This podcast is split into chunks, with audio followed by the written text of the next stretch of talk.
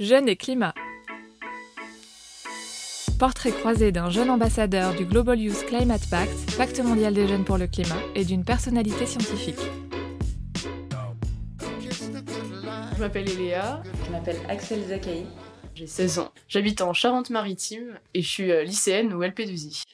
Je vis à Poitiers. Je suis paléontologue de formation. Je fais euh, de la macroécologie, mais en temps profond, puisque je travaille sur des formes de vie fossiles. Et l'idée, c'est de voir en quoi ces changements climatiques et environnementaux vont impacter la biodiversité. On observe globalement euh, voilà, la même chose chez ces espèces fossiles, malgré toutes leurs caractéristiques qui les rendent uniques, et, euh, et, chez la biodiversité actuelle.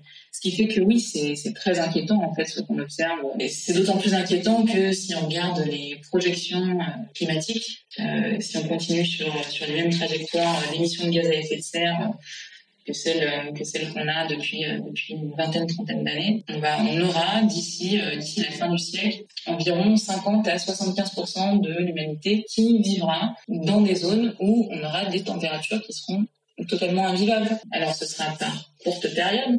Il n'y a aucune manière de, de, de s'y adapter quoi finalement. Je dirais que la, la, ce qui est en train de se passer à l'heure actuelle, à la fois en termes de changement climatique et d'extinction progressive euh, des espèces, c'est comparable, oui et non, avec ce qu'on a connu par le passé. Parce que globalement, par le passé, euh, justement, quand on avait des grandes crises d'extinction qui vont mener à la disparition de euh, plus de 50% des, des espèces, euh, en général, ce sont des choses qui se passent sur du long terme. Et alors, je parle en plus du long terme en géologie, donc sur plusieurs centaines de milliers, voire millions d'années. Et même, la, on va dire, la seule fois avérée où on a eu un événement cataclysmique, euh, donc qui s'est passé vraiment du jour au lendemain, c'est euh, l'extinction notamment des dinosaures il y a 65 millions d'années, via notamment la chute d'une météorite. Mais on ne peut pas dire que, la chute d'une météorite, c'est directement comparable à ce qu'on est en train de faire subir euh, à l'environnement et au climat à l'heure actuelle. Le problème, c'est que les choses vont tellement vite que personne n'est capable de, s'adapter à ça. Depuis toute petite, euh, j'ai eu un intérêt pour l'environnement, euh, parce que j'y ai été sensibilisée au quotidien. Et ça s'est vraiment développé au lycée en voyant euh, les actions qui se passent un peu tout autour et notamment avec euh, du coup la commission développement durable. C'est euh, du coup une commission qui regroupe lycéens, personnels et professeurs qui vise à rendre euh, le lycée plus éco-responsable. Donc à limiter par exemple que ce soit le tri papier ou le tri des déchets alimentaires. Et cette année du coup on installe des ruches autour du lycée et donc on a fait toute la biodiversité euh, autour. Alors euh, mes projets plus personnels, à part euh, je vais militer, faire toutes les marches pour le climat, limiter sa consommation de viande ou chez moi j'oblige mes parents à faire le tri et voilà c'est des petites actions qui pour moi si chacun fait ses petites actions en fait ça, ça fera une grande action au final. Je pense que c'est chacun à son échelle et chacun à ses moyens peut faire une action. Après, pour des entreprises, euh, avoir une consommation euh, à son échelle en fonction des grandes entreprises, bah, c'est normal aussi. C'est normal aussi que l'État mette en, place des choses pour faire avancer le climat.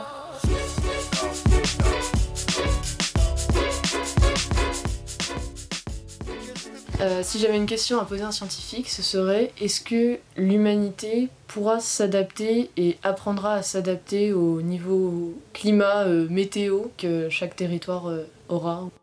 L'humanité s'est en partie adaptée aux variations climatiques, mais surtout aux nouveaux environnements et climats qu'elle a rencontrés au cours de sa dispersion, c'est-à-dire au cours des 200 derniers millions d'années. Et en fait, on en porte aujourd'hui encore les traces. Là, on parle vraiment d'évolution hein, des espèces.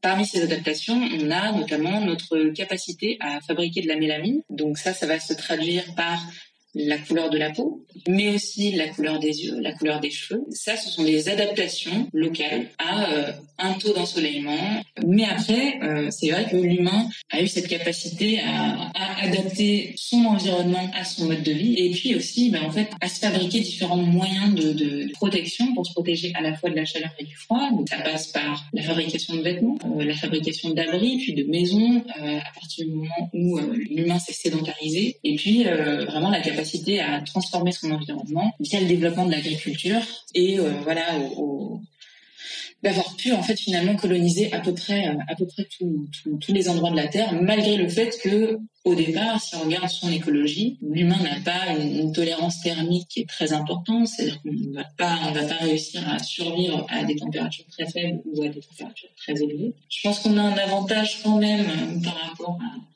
pas mal d'espèces, c'est euh, notre régime alimentaire omnivore qui nous permet de tirer parti de plein de, plein de ressources différentes. Nous, par exemple, en Europe, où on est des populations pastorales depuis plusieurs centaines d'années, on a une capacité à digérer le lait qui, continue à l'âge adulte, mais ce sont des choses qui se sont faites sur, sur du long terme, sur au moins plusieurs, plusieurs milliers d'années. Et donc là, euh, on n'a pas le temps de, de, de s'adapter aux, changements euh, importants qu'on est en train de vivre à l'heure actuelle.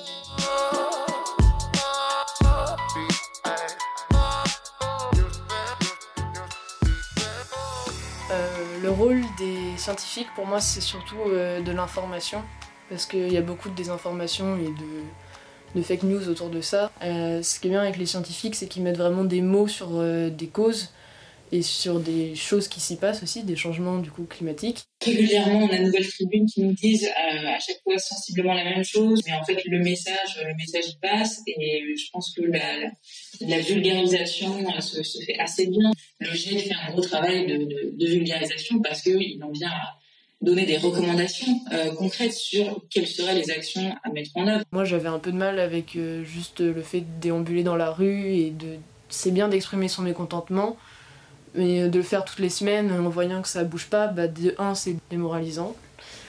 Et, euh, et de deux, bah, c'est pas forcément efficace parce qu'à force, on n'est plus réellement entendu. Les politiques n'ont pas, suivi euh, du tout ces, alertes-là. C'est malheureux en fait d'en arriver là, mais on se dit que c'est uniquement euh, quand, ils seront au pied du mur que euh, que des politiques seront peut-être capables de prendre des décisions fortes. Et malheureusement, c'est déjà un peu trop tard.